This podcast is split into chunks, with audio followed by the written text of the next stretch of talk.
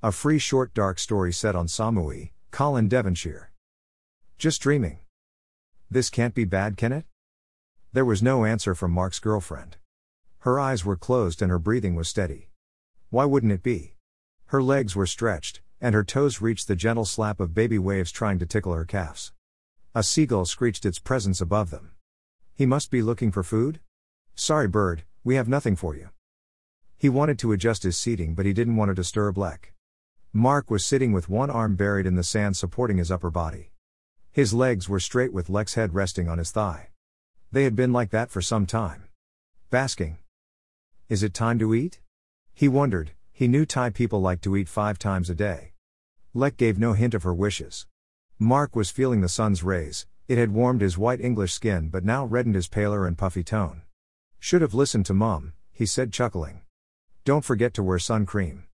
He mimicked her stern look. He grinned at the thought. He had planned this trip months ago. As soon as he got home from his last visit to Thailand, he dreamed about returning. On his first day at home, he had booked his next flight. Can you afford that? His mother had asked. Mum, I found the woman of my life. I can't wait to be with her again. It would be easier, and cheaper, to fall for a nice English girl. She grumbled. Mum, I've quit my job, I'm going to live in Thailand. You are what? You heard me, I'm going to Samui. To be with Lek. He was lost in thoughts. And smart arse, how are you going to support yourself? She snapped him back. We are buying a bar. A bar? Can you earn enough like that? Yeah, all the others do okay, said an unsure Mark. You were doing so well at the factory. The factory was boring. What about your mates? They will visit me. What about your football? I'm getting old, and feeling my injuries. Well, if you are sure? I am mum, I've never been so sure of anything. He had ticked off the days. He stopped going to the pub, all his money was stashed away. Until the great day came. He sent all his savings to Lek. She arranged the lease and agreed on the rent. He was now a proud pub owner on a tropical island.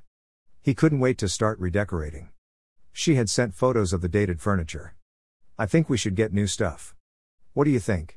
She had emailed. Mum, can we borrow a few grand? We need some things for the bar. There'll be a drink in it for you when you come over. His mum snorted. Mark nursed a severe hangover, not the best preparation for a 12 hour flight. His mates wanted to say goodbye in the best way they knew. All promised to visit and they would cause another hangover when they got to Lek Bar. Who thought of the name? They joked. Not me, Mark answered. Could be worse, Lek means small in the Thai language. They all laughed. Mark landed at Bangkok Suvarnabhumi International Airport. Where is she? He asked himself. He planned to stay in the city for a day or two with her and ask the British Embassy about marriage. But he was desperate to see Lek, so he traveled to Samui's quaint little airport. She's not here. Oh, no, she doesn't know I'm coming here today. He had forgotten they were to meet in Bangkok. He went to the small condo she rented. Nah, mate, she moved out. And no, I don't know where she went. It was only then, Mark realized he didn't know the address of the bar. Kicking himself, he took a motorbike taxi to cruise all the bar areas to hunt Lek Bar. He spotted Lek's bar and went in. Where is Lek? He asked a Thai man. I'm Lek, what do you want? Mark didn't believe what he heard until it was explained that Lek was a common name for men and women. And it was possible that Lek Bar without the apostrophe and S was elsewhere. Mark took another taxi and searched the other bar streets. He found another, Lek Bar, and his Lek was in it. But she was not alone. Oh, hi, Mark, she said. Who is this? That is Andy, he's a friend of mine. And he's a customer, so be nice to him. The weather changed from hot and steamy to hot and thundery. The sky blackened over the island and cracks of lightning snapped Mark from his daydream. Lek and he were no longer on the beach. The tide was not flopping onto her toes, his supporting arm was not digging fingers in the sand. They were both in the bar's kitchen. His sand free fingers were wiping warm, wet blood from his face. He looked up at the web covered ceiling, and tutted, You could have cleaned up a bit before I got here, he said. My mum won't like it at all. Lek didn't answer. Where have you been living? They said you'd moved from the condo? Mark had seen his mum sharpen a knife on a stone slate.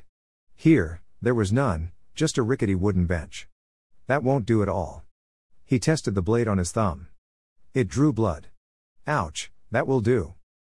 Mark stood back once more, considering the changes he would make, sure the bar area needed a lick of paint. The kitchen needed a thorough cleaning. Oh, I didn't notice any new furniture. Did you buy it? The frozen pork factory had given him excellent training, he could cut meat, frozen or raw with skill.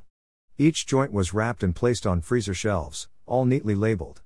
Lek's clothes were wet, not from seawater, and were hanging to dry. Lek's beautiful head had rocked side to side in the sea daydream.